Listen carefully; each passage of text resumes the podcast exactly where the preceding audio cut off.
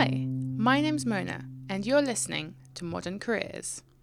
The podcast about the endless options available to you today to shape your own career path. I'm going to chat to inspiring people from tech entrepreneurs to creative freelancers and everything in between about how they got to a stage in their working life that lots of people dream of, but not many actually reach.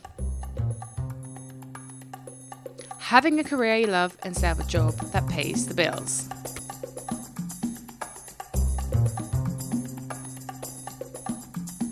You're listening to episode number two. In episode one, I talked to entrepreneur Henry about all things tech and what it's like to start a business a few months after leaving university. So, for everyone listening who has recently graduated or is indeed still studying, that episode had quite a few helpful pointers on how to start your career in the startup community. As a founder, or simply helping out with whatever you can add. Because even if you haven't got a lot of work experience yet, you definitely have something to offer. This time, I'm chatting to someone who did start working in her field of expertise, learning from the really big guys before deciding to go solo. And if I say the really big guys, I mean it. The the job that I had at Jamie's was most nutritionist dream job. Uh, the man can work like 18 hour days and be completely on form the entire time. So, um, I mean, everybody gets tired, but he has an incredible amount of energy. Um, I probably need to do whatever he's doing because, yeah, he has an amazing ability to just work and work. You heard right. Mary worked with no other than serial entrepreneur Jamie Oliver himself before starting her business. What she learned from him, and everything about how to develop a food product from scratch and get it onto shelves of Whole Foods and Waitrose today on Modern Careers. Ideas pull the trigger, but instinct loads the gun. That's a quote by Don Marquis. It really fits the way Mary was inspired to start her food business. She was already working at Jamie Oliver, had studied nutrition, and therefore knew a lot about the industry. That's the loading the gun part. For the trigger, it needed a very special aha moment. One that happened whilst she was out on a work trip, and the one that she can recall very clearly. I'd gone over to teach the 15 chefs in Amsterdam just about nutrition. Um, and so I was there by myself, and um, it was actually on the flight over. I, I used to always, uh, at Jamie's in London, when you're going for lunch, you'd go and get your, I don't know, Pret salad or whatever. And um, I always wanted, well, often wanted something sweet afterwards. And there was nothing that fit the bill where it, where it was actually healthy. So there's like the low fat yogurts and things that you can get, but often they're pumped full of extra sugar, or there's the um, like uh, bars and things that you can get now, but it just was never something that I felt like I wanted something that felt desserty, um, but that was still allowed you to keep on track. Um, and I also wanted to be able to look at a label and understand every ingredient in it. So um, I knew that, and I, I used to make avocado chocolate mousse at home, and my partner hates avocado, and he could never tell that there was avocado in it. So I was like, oh, there's something here. And it was actually on the plane over there. I was like, why don't I just do that as a business? So Mary decided to start her food business, one that produces desserts that are indulgent but healthy at the same time the dream, really. Um, so it's an avocado chocolate mousse, and it's made just out of avocados, dates, cashew nuts, cocoa, and water, and natural flavourings. Um, it's in a little milk churn, and we've packaged it in a way that is very different to anything on the market. Um, which again was one of those things that I wanted to bring something exactly as I wanted it to market before I started selling it, which is backwards most people start selling it in tiny jars and then they move up into a packaged product. Um, and yeah, I'm really happy with the end result. It's logistically a little bit of a nightmare because we've got a hand sealed lid, hand tied tag, hand put on sticker, and then the cute little milk churn. But it looks really nice. so um, yeah, so the product's completely vegan, gluten free, paleo, free of any added sugars, no additives, preservatives, or anything of any kind. Like I was saying to you, I, I wanted to create a product that somebody could look at the ingredients list and know exactly what's in it and not be confused by it at all. Um, but I also wanted to create something that didn't taste healthy. I think there's a lot, well, taste healthy, it's a bad way of putting it, but um, like everything else that's on the market. There's a lot on the market now um, and a lot that tastes exactly the same as each other. Um, and so I wanted to, to create something that tasted really indulgent. Um, and yeah, I'm really, really happy with it. When Mary got back from her work trip, she had a vision. But she still had a few things she had to do before she could fully concentrate on her passion project. So we, I quit Jamie's. Well, I left Jamie's on uh, the first February two thousand fifteen, and I was doing the masters at the same time.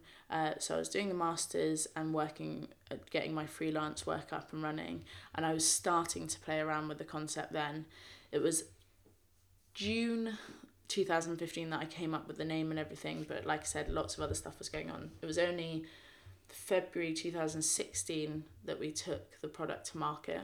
So it sold our first pot in like on the 1st of February 2016 and then uh, December 2016 that we got investment um, and then took on staff in February no March 2017. So really our, our business only properly started in uh, January 2017 I'd say because it's I only started working on it full time then. As you see, getting a company up and running takes time, especially if you're the only one working on it and have other things on at the side, like it was the case for Mary. But this situation is a common one for people trying to make their side project their full time job. Having multiple income streams reduces the financial risk you get yourself into and also gives you some time to explore the possibilities of a new idea part time without throwing yourself completely into it. It has to be a driving force within you that you wouldn't that you'd resent if you didn't try it. Um, if you didn't try, sorry. So yeah. That's a really nice quote, actually. I like that. Um, talk a bit uh, about about money. Um, I remember you were saying that you know you do some um consulting on the side as well. If you didn't have that as a kind of um, I suppose safe-ish income stream on the side, another leg to stand on, would that would have made you more uh, less likely to you know well i didn't to begin with so um, when i first started out well again this was my naivety uh, i um, thought you know i've worked for jamie oliver and i'm on the board of nutritionists and industry and i'll get some freelance work that'll be fine. That was a, a lot harder than i could have anticipated uh, and actually only now i get quite regular offers for freelance work. Um, it's taken it takes a long time to build that momentum and obviously I wasn't doing it full time but there was a point at which um, I was doing two jobs two part-time jobs the masters the business and freelance and that was the point where it was just too much like everything just got really on top of me when Mary started getting serious and quitting her job, her friends were indeed concerned about the risk she had gotten herself into. Um, so, yeah, there's been friends who have been far more, although haven't told me until now things are going well, uh, thought I was an absolute idiot that I was doing it. Uh, but yeah, no, everybody was supportive. Were they mostly concerned, you know, about kind of the financial side of it or more kind of for your own sake, like, oh, she'll have to work so hard? Like, now, obviously, you're probably working, you know, over hours at Jamie's as well, but, you know, what you got yourself into. Yeah, yeah. I think um, I think financially is one of those things that you I'd planned for it and I had contingencies for that. Um, but I think it's one of those things that I definitely underestimated um, the difficulty of that. Um, just because you you I'm I can be very rash and like I said made a decision and that's it that's what's happening. Um, but actually the day to day of living that decision uh, when you're first starting out and taking a massive lifestyle cut is is really tricky. Um, and yeah so I think that was definitely a concern of people's. But I think over time they've they've realized that um, that I, I couldn't do anything else In a way, Mary really didn't have a choice. She needed to find out what it's like to start your own business and whether her idea of a healthy dessert would work. So she started developing the product, which back then looked a little different to how it does today. Mary again. So initially, I was trying to make a frozen product, um, and it just wasn't working. It couldn't get the taste profile right. Um, I also knew that I didn't want maple syrup in it. Not that maple syrup's necessarily bad, but I wanted to add more fibre to the product. Um, like I was saying, I think it's one of the things that's missed out, and it's the boring aspect of our diet that's often overlooked. Um, so I wanted to make it as nutritious as possible, and so that's what took months and months of testing and trialing. So the end product was just really um, a lucky thing from t- trialing and testing for months. Um, so uh, yeah, just testing and testing and testing. We finally we got to the recipe that we wanted. We only launched actually with the orange initially, and then when I got investment at the end of last year, we we launched the three other flavor varieties. That's mostly just because of cost. Um, people, it's one of the things that you one of the areas that I was completely oblivious to was the fact that I'd have to buy 50,000 lids, for example. And when you're funding everything yourself, that's a lot of money. So um, things get slowed up by just those minimum order quantities from packaging companies, from raw material companies. And then the other thing is when you take a recipe from a kitchen into a manufacturing unit, um, it's it's a very very different beast. So you think I'll just times that by a thousand and it'll be fine, and that really isn't the case. Um, so there's been oh god, there's been lots of different things that have been adjusted um, over the last year or so. Um, yeah and and even from a development perspective we had to because i decided on this design we had to have a handmade um, sealer made uh, that was custom made to the size of the pot and things um, which again was a big outlay and therefore took me a long time to do and so yeah it's been a process. It looks amazing. Oh. it really does. It really it really looks uh, really unique. Um for people who you know really you know haven't studied nutrition have never worked nutrition um how does it work with um are you managing you know the supplier or is that kind of in the manufacturing unit and the wholesaler you know just all that kind of thing? Yeah so well, initially i always knew that i didn't want to make it myself um, so I wanted to have a third party manufacturer make it. So that took a couple of months to find because it's a completely new product. It's not like finding a manufacturer of crisps, for example. Uh, it took a long time to find somebody who's willing to do it. We found somebody. Um, they had much bigger customers than us, and just slowly over time, they just couldn't they, they couldn't basically um, supply us anymore with the manufacturing. So then I was in a bit of a sticky situation. So then I had to find an emergency kind of manufacturer, and I found one in Burford in the Cotswolds. So the old one was in Wales, so it was better logistically to have one in Burford, um, and and then we got some much bigger contracts and. We needed to get a big health and safety accreditation more recently. And um, the manufacturer who we were then with wasn't willing well he was willing to do it but there was lots of different complications. So then after saying i didn't want to take it on ourselves we took on manufacturing ourselves. So we recently about two months ago moved into our own manufacturing unit and we've just been SALSA accredited and we've got everything set up and and so it's come very much full circle. So yeah we manage everything from supply we've always managed um, buying in of ingredients and sourcing of ingredients, sourcing of all the packaging, uh, manuf- and now manufacturing, uh, and then storage, uh, distribution, um, and sales and marketing. So, after jumping through a few hoops, Mary decided to take manufacturing in house. A brave decision, as it required her to oversee even more processes. This really shows an essential quality of entrepreneurs resilience. With anything you do in life or business, there will be problems that you'll need to overcome.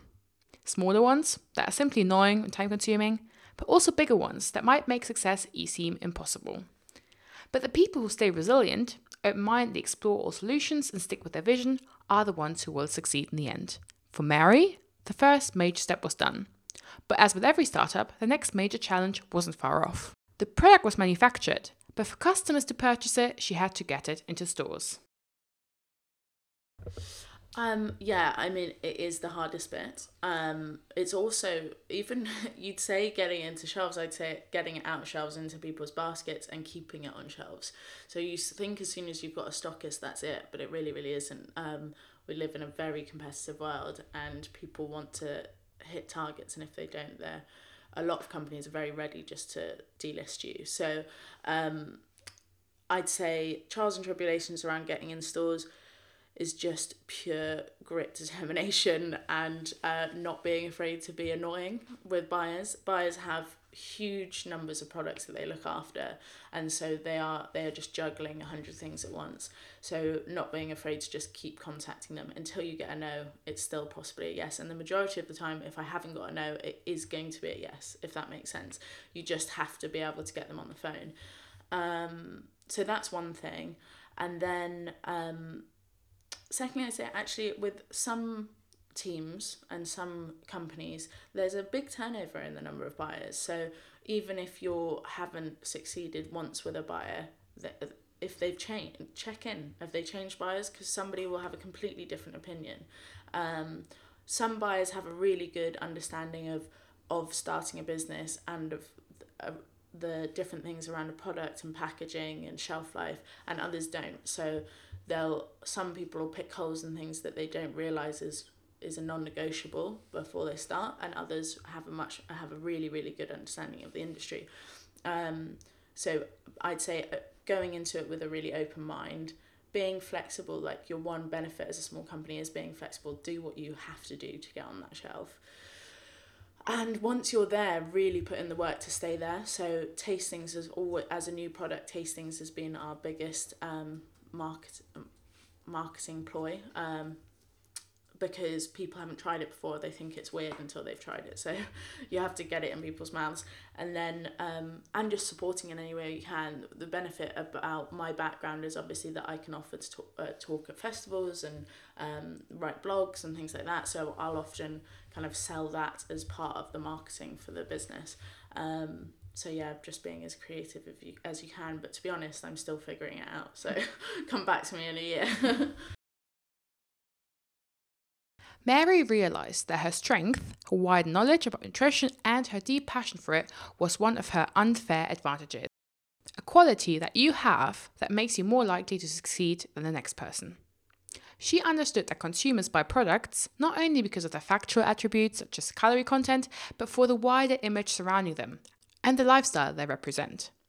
This was also relevant for the CSR element of the business. CSR, that's corporate social responsibility. For every pot of Onist chocolate pots you buy, you're buying a healthy breakfast for a child in need. A side of the business Mary is very passionate for, not only because it's a great marketing message. You already touched on the CSR, so that's the last section. I just wanted to kind of uh, explore. Do you remember when you first thought, actually, I mean, this is great, but it misses the CSR perspective because obviously for every pot you buy yeah so for every pot you buy you're buying a breakfast for a child needing Gambia it wasn't before it wasn't after the product. I, I knew when I started the company I wanted to um, I wanted CSR to be at its core. Um, it was my time at Jamie Oliver working on the um, foundation side.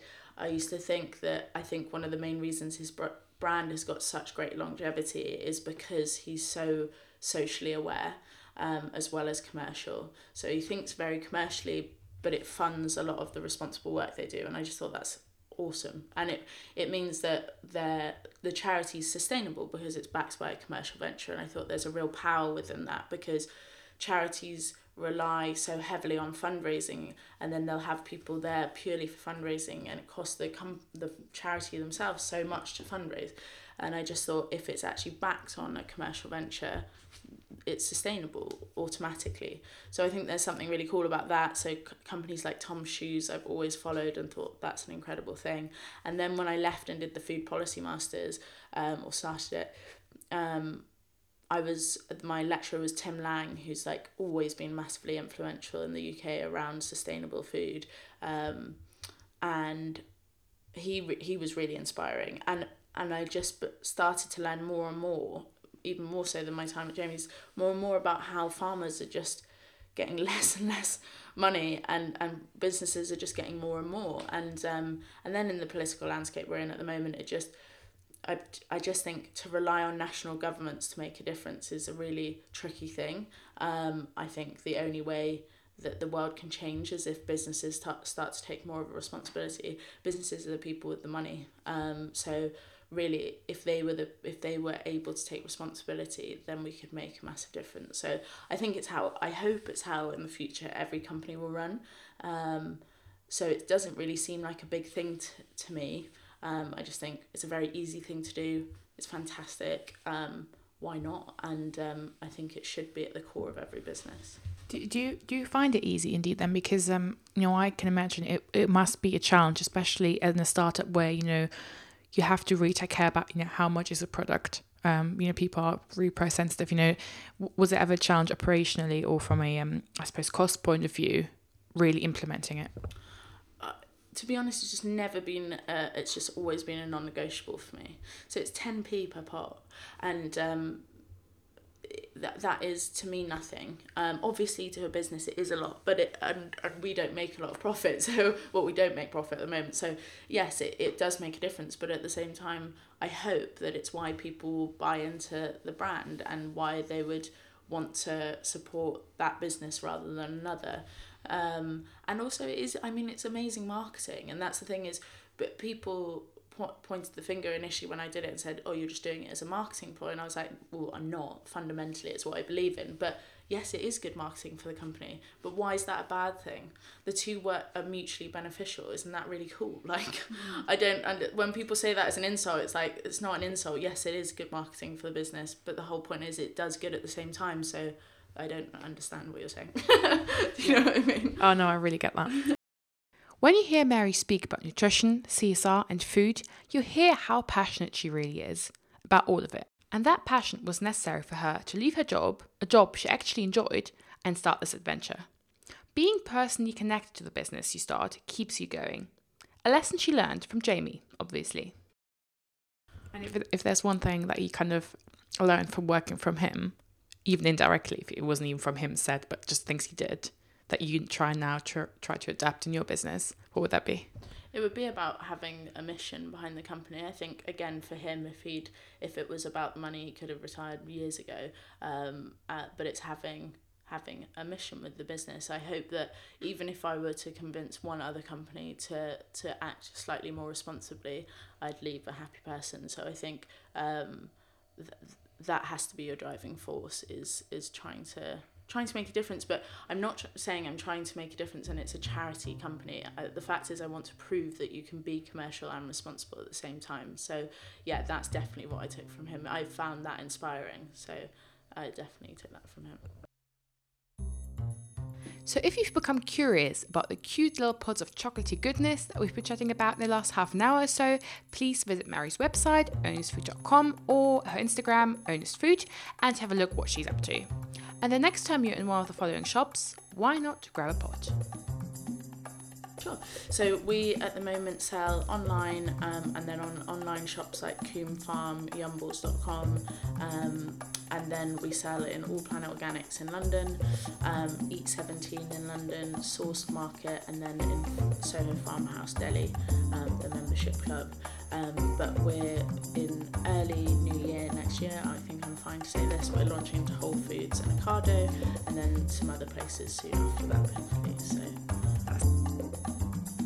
I don't know about you, but I'm getting really hungry now. So I hope you enjoyed this episode, and I'll speak to you soon. Bye!